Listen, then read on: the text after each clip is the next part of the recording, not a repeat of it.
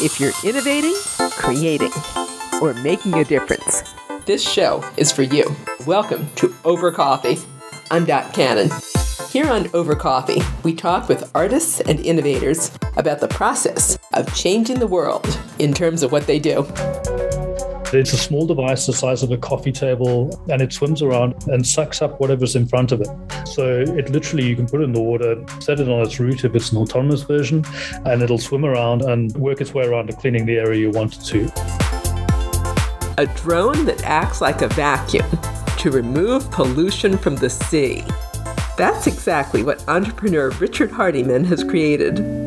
Richard, who is the founder and CEO of Netherlands based startup RanMarine Technology, has designed his robot to look like a whale shark and to operate in much the same way. Removing plastic waste is just the beginning, and the steps Richard took in making his robot a reality could be applied to bringing just about any creative idea to life.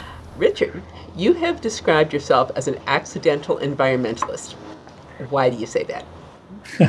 I think when I first got involved in the industry that we're in, I didn't realize how bad the pollution problem of plastic in the ocean was. I was trying to solve the problem of trash just going into the ocean, but didn't realize I was trying to find a more efficient way to solve that problem, not realizing how big the problem was out in the, in the deeper ocean. So I stumbled upon sort of ocean and marine plastic as a problem accidentally. So I, I was never an environmentalist in that sense until until I sort of got into that space. There's a wonderful story behind the waste shark, your aqua drone, and I sure wish you would tell me. How did it come about? I was literally having a cup of coffee in my native city of Cape Town, South Africa. And I was watching two guys in a boat with a net and they were trying to fish out um, plastic in this basin in this harbor that I was having a coffee in. It was like a waterfront sort of touristy area.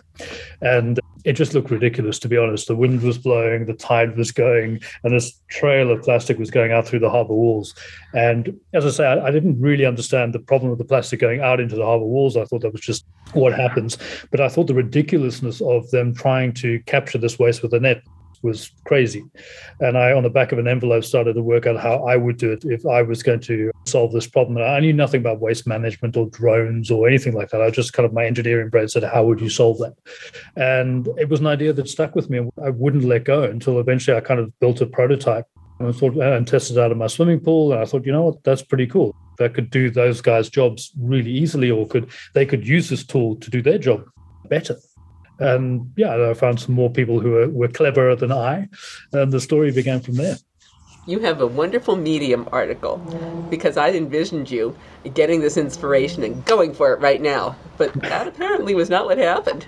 Not at all. No, it sat with me for ages. It was actually my mother who was the instigator who told me to get on with it before someone else does.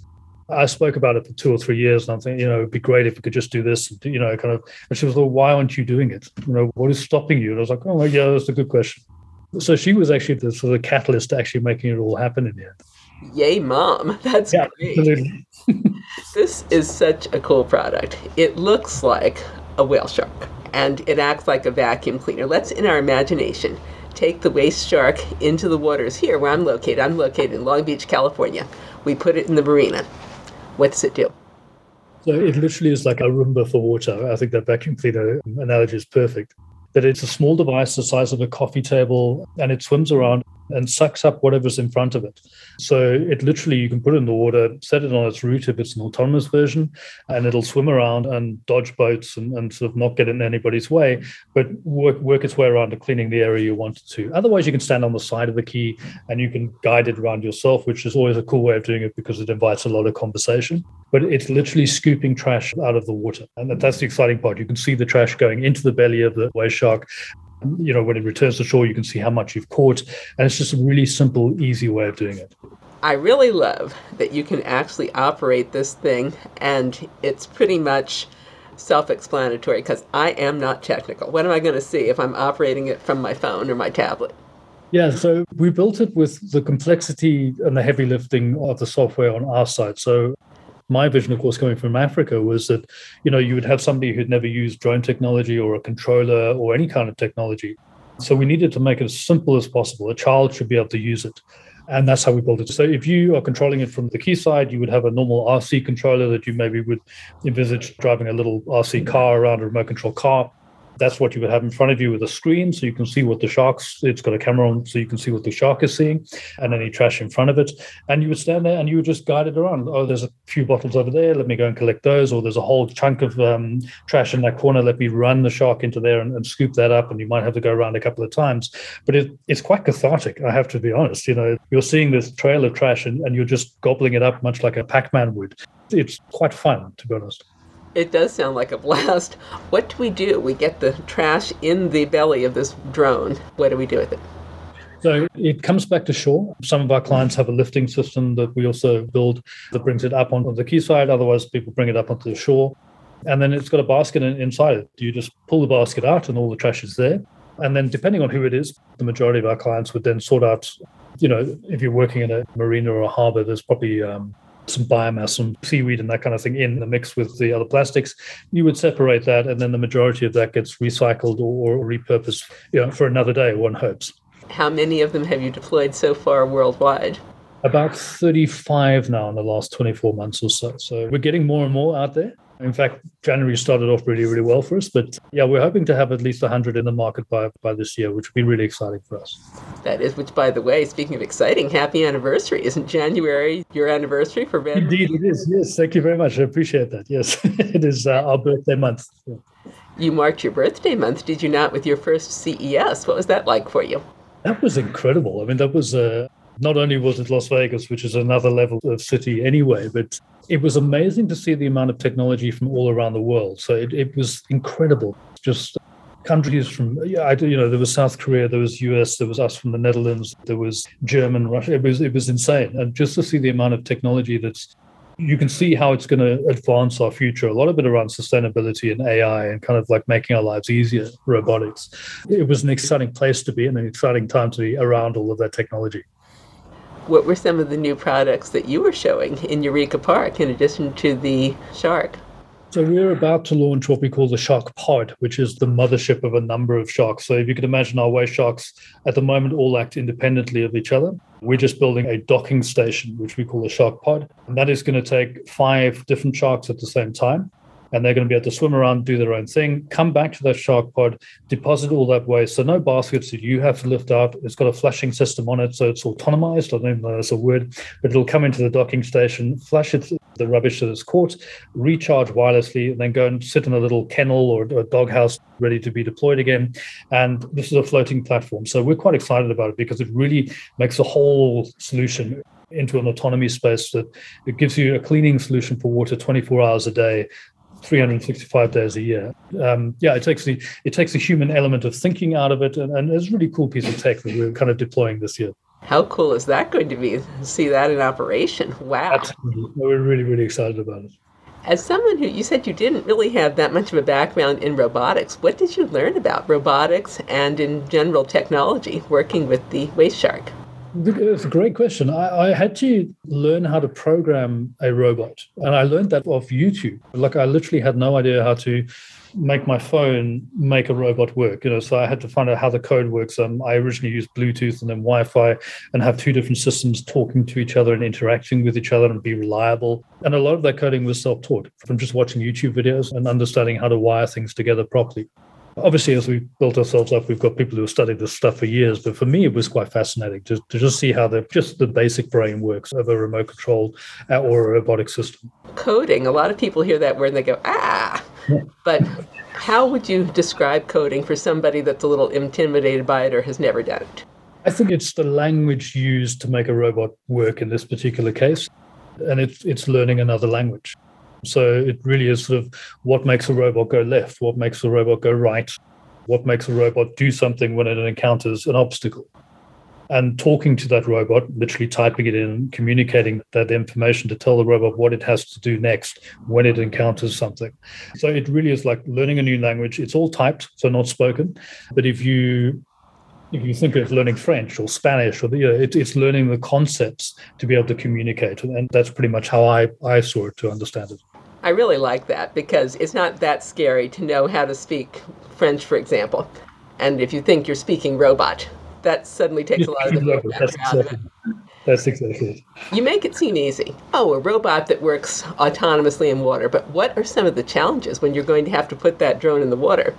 I think we thought we'd chosen the easiest route ever because you know there's flying drones and there's autonomous cars and they've got to navigate and you know fly in the air and land. So we thought we'd taken the easier route, but actually, when you start deploying a vessel in water, you have the road itself, which is the water, and that moves in a river or in a tidal situation. So you're never static. Then you've got the waves that bounce you around. Then you've got the wind that take you off course. Then you've got communications out at sea where, you know, you have to be connected the whole time for it to be making decisions. So I think the complexity came in in that side of things. It sounds very easy going from point A to point B, but when there is all these forces acting on you in between those points, it's very difficult to keep that craft on track autonomously. So we had a lot of problems solving those problems. And then simple things like you know, we use propellers on our thrusters on our WasteSharks. And normally you just have these propellers that propel you like a normal boat, but we're going into debris. You know, normally a boat would avoid a debris area or, or like an area with a lot of stuff in it. Our purpose is to go into that. So we had to work out how we build guards around those propellers that would still give us the same amount of thrust, but at the same time not have any string or balloons or you know plastic fouling up those propellers. So some of it was software complexity and some of it was actual hardware complexity that we didn't think we'd have to solve, but probably spent a year trying to figure out you know it wouldn't have occurred to me to think about weather but of course you're going to run into that as well and you probably yeah. had quite a bit of considerations of that yeah, absolutely. I mean, simple things like waves, you know, like, you know, you go up on a wave and it takes you somewhere else, and now you've got to try and get back on track again, but you know another wave is coming along. So all those things have to be accounted for in, in the software. I didn't want to forget to mention that not only are we seeing what that robot sees, but it's going to give us information about the water as well. What's it going to communicate about the water? Right. So this is this of our data side where we collect water quality data out of the water as well. So it could be as simple as the depth of the water, the temperature of the water, or a bit more complicated, like what nitrates are in the water. Is there any toxins in the water? How clear is the water? Is there enough dissolved oxygen in the water? Is there so all these parameters that we're measuring all the time, and it varies from client to client. But the idea with that is that once we start understanding what's in the water, and you mentioned weather. Let's say that with an algal bloom that we also try and clean up as well. That in the future, I hope to be able to say, well, we know we've got five days of sunshine and it's you know x amount of heat, and we know that there are going to be algae blooms in a particular area because we've seen that before from the data that we've collected, and now we can predict where those algae blooms are going to happen and send drones in beforehand before those blooms become too difficult to deal with. So we're collecting data at the moment, and that'll be legacy data, but we want to use that data in the future to be able to mitigate any potential sort of bloom or, or, challenge that might present itself. So at the moment, it's cool data to have. In the future, it'll be cool data to use. You'll have a preventive aquadrone, is what I've just heard you say. Exactly. exactly How cool is that? Yeah. Most people listening are not going to make a water navigating drone, but they will have brilliant ideas. With your mom saying, well, you better get going, what were the steps? What did you have to do from that point of, well, someday I'll do it to, yeah, this is happening? I think the ideas are great and people do have them all the time. I have a thousand different ideas every day. I think, you know, if I had to listen to all of them, I would do none of them because I would just be so, you know, preoccupied with trying to solve all the world's problems.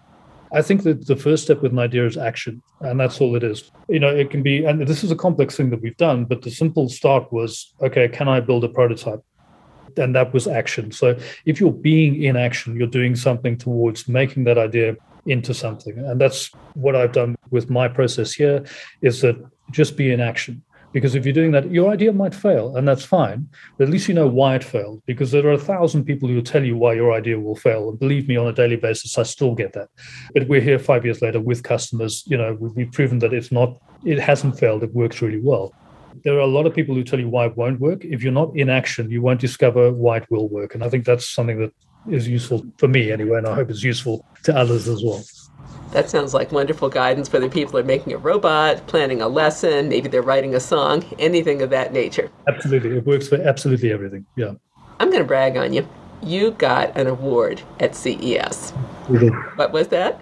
We were given an honorary award for CES in drone and autonomous vessels, which was really exciting for a team that is here in Rotterdam in, the Netherlands. You know, to be to be acknowledged by something as I mean, CES is quite seen as one of the big sort of players as far as technology goes, and that's where the the big players go to display their technology, the Teslas and the Facebooks and the Amazons and all that kind of thing. You know, so for us to receive an award from that technology expo was huge for us, and it's exciting. It kind of it validates what we're trying to do here when we're stuck on our keyboards and programming these things.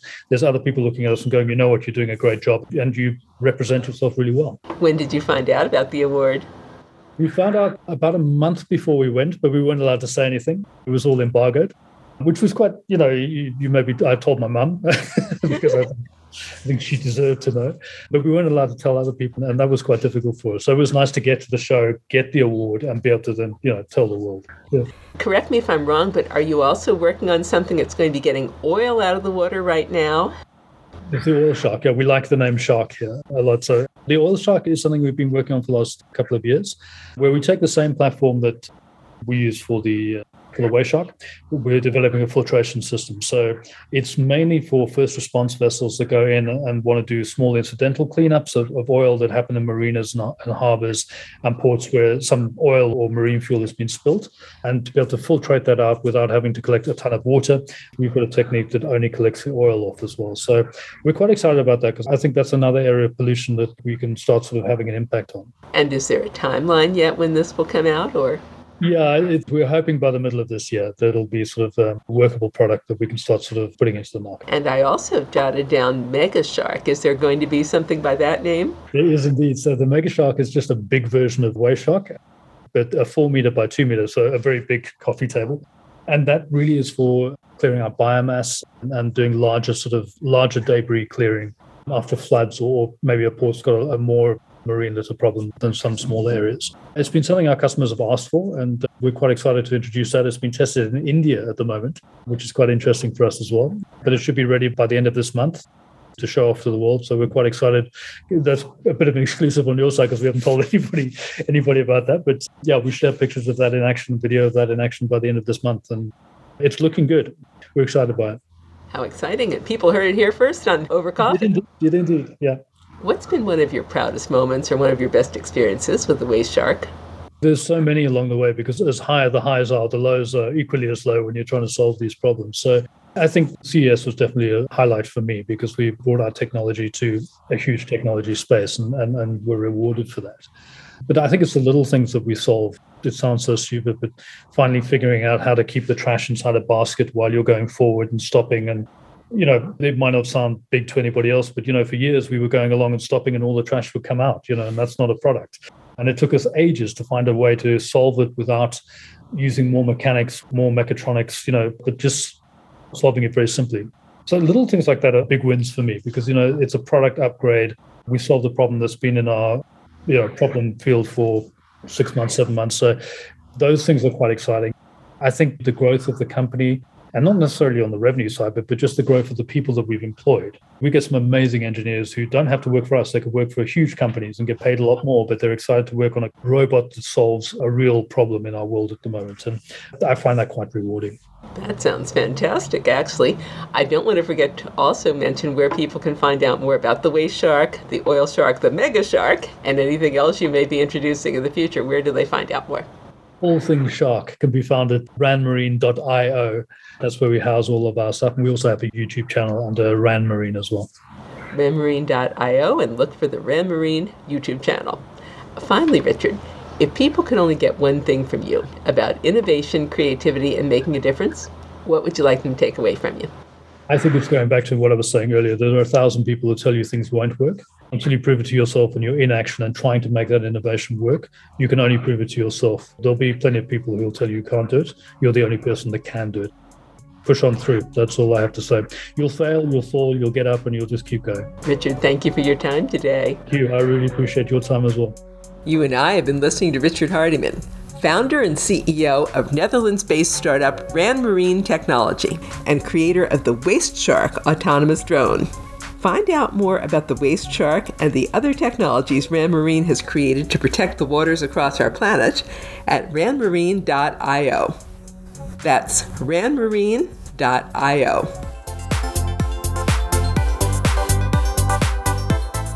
And that concludes this edition of Over Coffee. Thank you for listening. Listen to more Over Coffee podcasts at twomaverix.com. That's two, T W O, Maverix, M A V E R I X. And you can contact us at twomaverix at gmail.com. The music you're hearing is royalty free production music provided by Pond5 at pond5.com. I'm Dot Cannon. Here's wishing you a cappuccino day.